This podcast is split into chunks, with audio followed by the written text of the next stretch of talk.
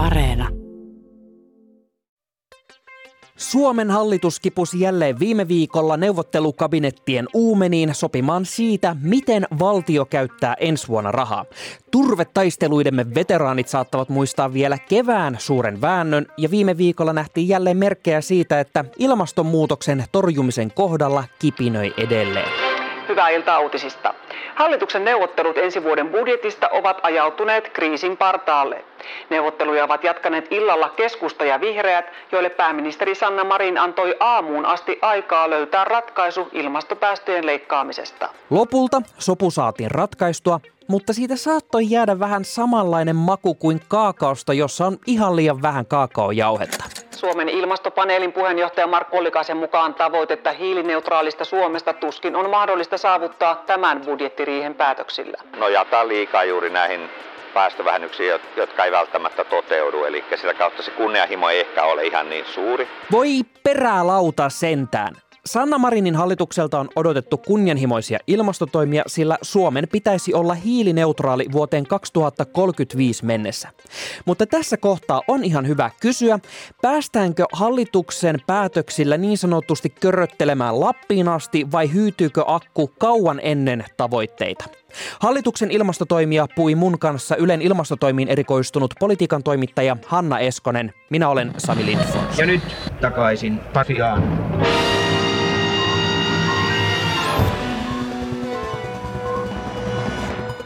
Tervetuloa takaisin Pasilaan podcastiin politiikan toimittaja Hanna Eskonen. Kiitos. Hanna, ihan alkuun on pakko kysyä, että miten sun mielestä hallituksen asettamat tavoitteet ja nyt päätetyt teot niiden eteen kohtaa tällä hetkellä? Onko tämä tarpeeksi vahvaa kaakaota sun mielestä? No täytyy sanoa vähän tälle ristiriitaisesti, että olisin olisin kyllä toivonut ja uskon, että sitä kaakaota voidaan vielä sekoittaa tarpeeksi vahvaksi, mutta toistaiseksi se jäi vähän liian laimeeksi. Eli että kyllä se hallituksen ja Suomen hiilineutraalisuustavoite on yhä mahdollista saavuttaa, mutta viime viikon näiden budjettineuvottelujen jälkeen niin on kyllä vähän sellainen epäuskonen olo siitä, että pääosin sellaiset keinot, joiden voi asiantuntijoiden arvion mukaan lähes varmasti ajatella, ajatella vähentävän päästöjä, niin ne kyllä jätettiin tekemättä. Eli olo on toiveikas, mutta kuitenkin vähän pettynyt. No, jos lähtee puimaan nyt, että miten ikään kuin tähän kaakaon olemme päässeet, niin hallitus on asettanut tavoitteeksi, että Suomi on hiilineutraali vuonna 2035, niin äh, millaisista päästömääristä me ensinnäkin nyt puhutaan ja missä me mennään tällä hetkellä? Mitkä on nämä luvut, mitä nyt seurataan? No se tilanne, mistä me lähdetään on sellainen, että meillä on noin 53 miljoonaa tonnia hiilidioksidia ja sitä vastaavia kasvihuonepäästöjä, jota Suomi, Suomessa syntyy vuosittain. Ja ne päästöt pitäisi eri tavoin painaa nollaan. Ja tuosta koko potista noin 21 miljoonaa tonnia hiilidioksidia, eli vajaan kolmanneksen, niin sen imee metsät. Ja tämä perustuu arvioon siitä, että miten suuri metsien hiilinielu on vuonna 2035, kun pitäisi olla hiilineutraali. No toinen 21 miljoonaa tonnia taas on sellainen, että sen vähentämisestä on jo poliittiset päätökset osittain tehty viime hallituksen ja osin myös tämän hallituksen toimesta. Ja se, mistä nyt sitten kiistellään ja mikä on vielä jäljellä, niin se on 11 miljoonaa tonnia kasvihuonekaasuja. Että semmoinen on se päästökuilu, mistä nyt puhutaan. Toki täytyy sen verran sanoa, että toi hiilinielujen koko on siis tosiaankin arvio, että sehän riippuu siitä, kuinka paljon metsää Suomessa hakataan ja siihen taas ei ole toistaiseksi olemassa oikein mitään sääntelykeinoa. Eli se riippuu siitä, että miten paljon se metsäteollisuus sitä puuta haluaa ostaa. Nyt kun meillä on nämä mittarit hallussa, eli se, että mitä me yritetään saavuttaa – niin tämä kuulosti nyt ihan hyvältä, että siellä on selkeästi niin päästy äh, koko aika pienempään lukuun, mistä aina ruvetaan napsimaan. Mutta mitkä on nyt niitä merkittävämpiä kohteita, missä näitä päästöjä pitäisi pystyä vähentämään? No jos me otetaan tuo 11 miljoonaa tonnia vähän lähempään tarkasteluun, niin se jakaantuu käytännössä niin, että reilu puolet siitä päätettiin jyvittää niin sanotulle päästökauppasektorille – Ja Mitä tämä tarkoittaa? Vaikka se on hirveä sana, niin se onkin se kaikista helpoin nakki, koska siis päästökauppaan kuuluu teollisuus ja pääosa energiantuotannosta. Ja se toimii yksinkertaisesti niin, että niistä päästöistä maksetaan, eli hiilidioksiditonnilla on hinta. Ja tällä hetkellä se hinta on niin korkea, että se ohjaa aika tehokkaasti päästöjen vähentämistä. Eli arvio on, että tuolla saralla ne vähennykset saadaan kyllä tehtyä. Mutta sitten se toinen puoli, noin viitisen miljoonaa tonnia, niin se on se vaikea osuus ja siitä se varsinainen vääntö just viime viikolla käyty, käytiin. Käytännössä se pitäisi vähentää liikenteestä ja maataloudesta. Toki öljylämmityskin kuuluu tuohon sakkiin. Sielläkin sitä fossiilista polttoainetta palaa. Mutta siis liikenne ja maatalous on paitsi ne suurimmat päästölähteet, niin myös ne, joihin ne suurimmat poliittiset intressit liittyy. Eli ne, sitä kautta ne, niitä päätöksiä on aika vaikea tehdä.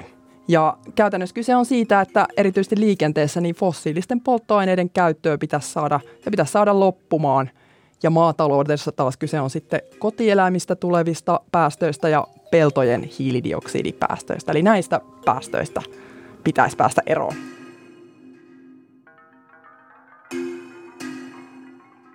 Minkälaisia päätöksiä tehtiin sitten sen eteen, että sieltä pystyttäisiin leikkaamaan näitä päästöjä? No oikeastaan se, mikä noista äh, viime viikon neuvotteluista ja keinoista, mistä siellä päätettiin, niin päällimmäisenä jäi käteen on se, että semmoisia kovia päätöksiä ei oikeastaan tehty, vaan ne päästövähennyskeinot on liuta erilaisia selvityksiä ja tukikeinoja.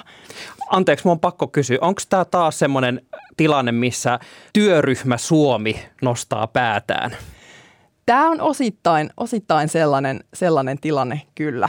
Ei täysin, mutta osittain. Mutta joka tapauksessa asiantuntijat on melko yksimielisiä siitä, että se mikä vähentäisi päästöjä lähes varmasti on se, että fossiilisten polttoaineiden hinta nousisi. Ja sen voisi tehdä vaikka veronkorotuksen avulla. Toisaalta paljon puhuttiin myös tällaisesta liikenteen kansallisesta päästökaupasta, joka myös tarkoittaisi käytännössä sitä, että polttoaineesta tulisi kalliimpaa. Mutta näitä keinoja ei käytetty. Sen sijaan siellä on esimerkiksi liikenteen osalta – aika suuri luotto siihen, että sähköautot lisääntyy vähän niin kuin omalla painollaan. Et toki siellä tehtiin esimerkiksi sähköauton autoveron alennus. Toisaalta ajoneuvoveroa sitten taas kiristettiin. Joku taisi kutsua tuota vähän niin kuin hölmöläisten peiton vetämiseksi. Eli onko tämä silleen, että otetaan laatikko vasemmalta ja siirretään se ikään kuin toiselle puolelle? Kyllä. Tässä varmaan jonkunlainen poliittinen kompromissi haiskahtaa. Mutta sitten se toinen iso kysymys on se maatalous, ja se on ehkä vähän enemmän sellainen eksistentiaalinen kysymys, että nyt näissäkin neuvotteluissa se maatalouden päästövähennys on todella pieni prosentti murtoosa kaikista päästöistä. Kyllä se varmaan sinänsä saavutetaan, mutta sitten esimerkiksi ilmastopaneeli on arvioinut, että maatalouden päästöjen pitäisi vähentyä jopa 30 prosenttia, ja siihen ei nyt annettu näissäkään neuvotteluissa oikeastaan mitään keinoja, että miten – miten se tullaan tekemään. Et siinä on kyllä tosi iso kuilu sen suhteen, mitä nyt tehdään ja mitä pitäisi tehdä. Tämä 30 prosenttia kuulostaa siis aivan valtavalta. millaisia, millainen on se ö, nyt mittasuhde siinä, että mitä ikään kuin päätettiin ja mikä on juuri, juurikin tämä 30 prosenttia, mitä sieltä pitäisi leikata pois päästöistä? No jos ajatellaan vaikkapa näissä hiilidioksiditonneissa, niin nyt päätettiin vähentää semmoinen 0,4 miljoonaa tonnia ja maatalouden, maatalouden kaikki päästöt, jos otetaan mukaan pellot ja se kotieläintalous, niin on 16 miljoonaa tonnia. Et siinä on semmoinen, semmoinen mittasuhde. Mutta maataloudestahan on povattu jopa uutta turvetta siinä mielessä, että nyt annetaan ihan väärä viesti siitä, että ei paljon mitään tarvitsisi tehdä ja pian on sitten aika jyrkkä pudotus edessä.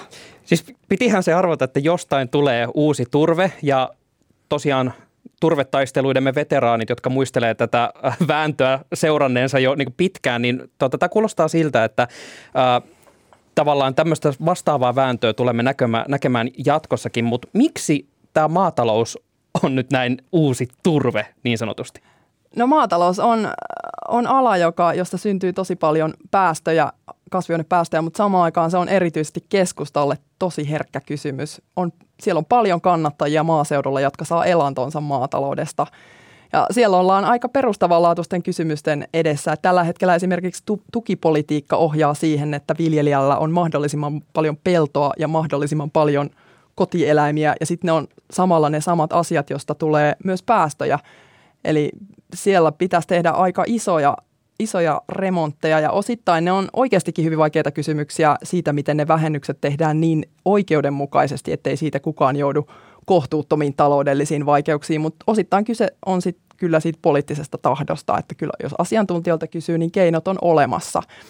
Ja itse kiinnitin huomiota MTK, eli maanviljelijöiden etujärjestön kannanottoon heti budjettineuvottelujen jälkeen siitä, että heidän viesti oli se, että viljelijät jätettiin taas kerran ilman kunnon porkkanoita ja kannusteita tehdä niitä ilmastotekoja. Eli kyllä siellä alallakin käydään jo vähän kuumana, että, että poliittista ohjausta haluttaisiin enemmän, että niitä ilmastotekoja kanssa tehtäisiin. Tämä on mun mielestä mielenkiintoista kuulla, koska uh, musta tuntuu, että varsinkin ehkä jossain somessa tuntuu korostuvan semmoinen uh, puhe, että maanviljelijät ne vaan tota, sulkee silmänsä kaikelta ja siellä vaan niin rahasankoja kipataan, kun tuotetaan, uh, tuotetaan lihaa ja maitoa ja kaikkea, mikä tota, taas aiheuttaa päästöjä. Mutta ilmeisesti kuitenkin siis uh, maataloussektorilla kans odotetaan, että hei, me halutaan just niitä, jotain niin porkkana, että me voidaan tehdä tästä meidän duunista ilmastoystävällisempää?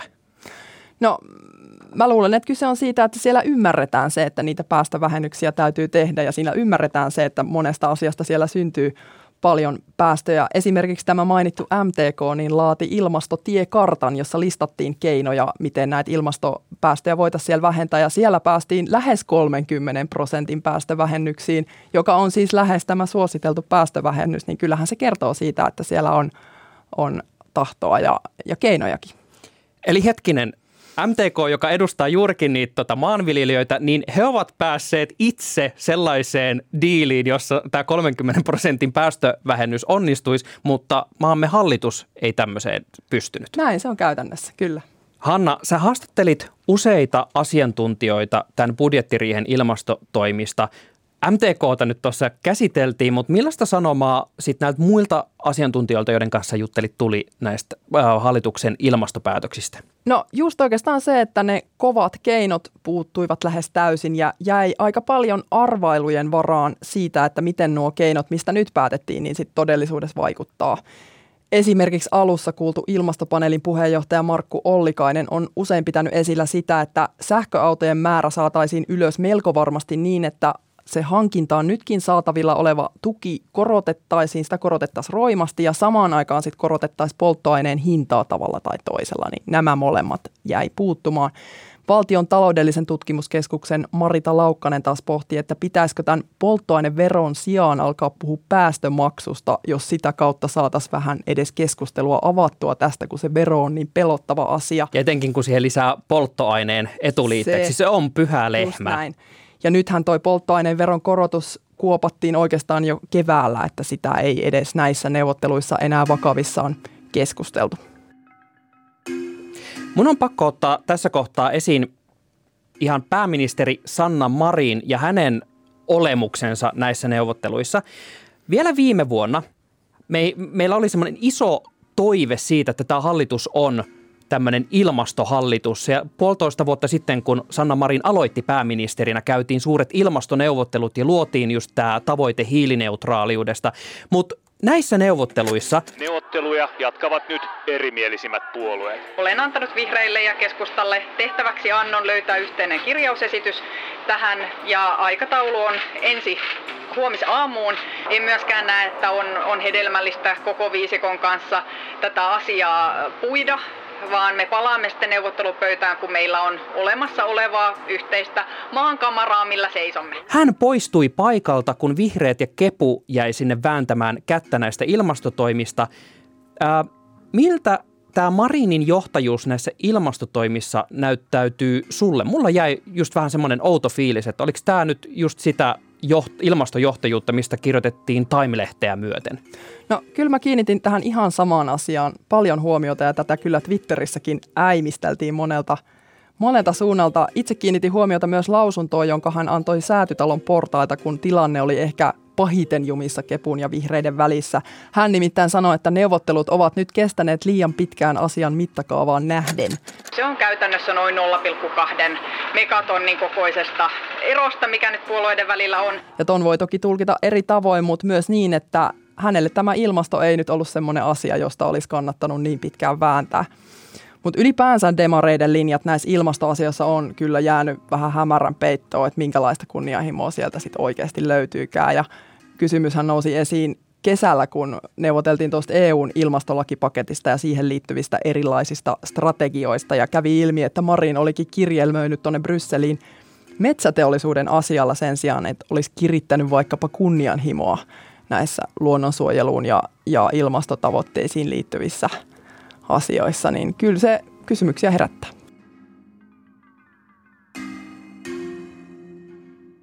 Jos nyt palataan just noihin päätöksiin, joiden mittakaavasta voidaan väitellä Sanna Marinin kanssa, niin mitä siellä tarkalleen ottaen nyt siis päätettiin? No varmaan se kaikista konkreettisin päätös. Toki siellä oli liuta erilaisia tukia vaikkapa sähköautoille ja oli siellä maataloudestakin muutama ihan konkreettinen keino, jotka riittyi muun muassa äh, rehuihin ja – öljylämmityksen tukia päätettiin korottaa ja näin. Kyllä siellä keinoja oli, mutta ehkä se konkreettisin asia siellä oli se, että päätettiin, että nyt katsotaan, mihin näillä keinoilla päästään ja sitten keväällä arvioidaan se tilanne uudestaan. Eli käytännössä se, että paljonko päästövähennyksiä näillä keinoilla nyt saadaan. Ja tuon arvion tekevät sitten tutkijat, eli sen, siinä pitäisi sitten olla kyse ihan oikeista laskutoimituksesta.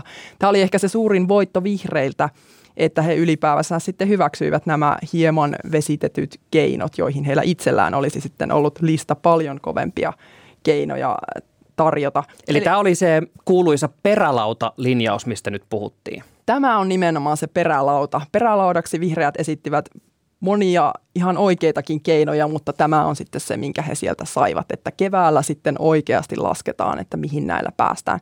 Ja se tarkoittaa sitä, että keväällä on sitten mahdollisesti edessä uudet, uudet päätökset ja kenties neuvot, neuvottelutkin, jos nyt käy niin, että nämä tullaan siihen tulokseen, että näistä ei niitä tarvittavia päästövähennyksiä saada kasaan. Perälaudan etymologiasta sen verran, että sillä hän voi viitata esimerkiksi lava-auton siihen takaseinään, joka sitten avataan, kun ruvetaan purkamaan lastia. Ja nyt mitä sä just sanoit, kuulostaa just siltä, että todellakin tämä perälauta tullaan sieltä avaamaan ja yleensä politiikassa siirretään maalitolppia, että päästään potkimaan tota, maalin vielä halutulla tavalla, mutta musta tämä kuulostaa siltä, että nyt me siirrettiin ikään kuin miinakenttä takaa siihen eteen. Eli käytännössä me ehkä tullaan näkemään tismalleen sama keskustelu keväällä. Tuntuuko susta siltä? No toi on musta aika lailla kyllä se oikea tulkinta tästä tilanteesta, että Miina-kenttä on edessä keväällä. Nämä samat päätökset hän siirrettiin itse asiassa kertaalleen viime keväältä tähän syksyyn ja nyt ne siirretään edelleen kevääseen ja edelleen samat puolueet istuu siellä hallituksessa.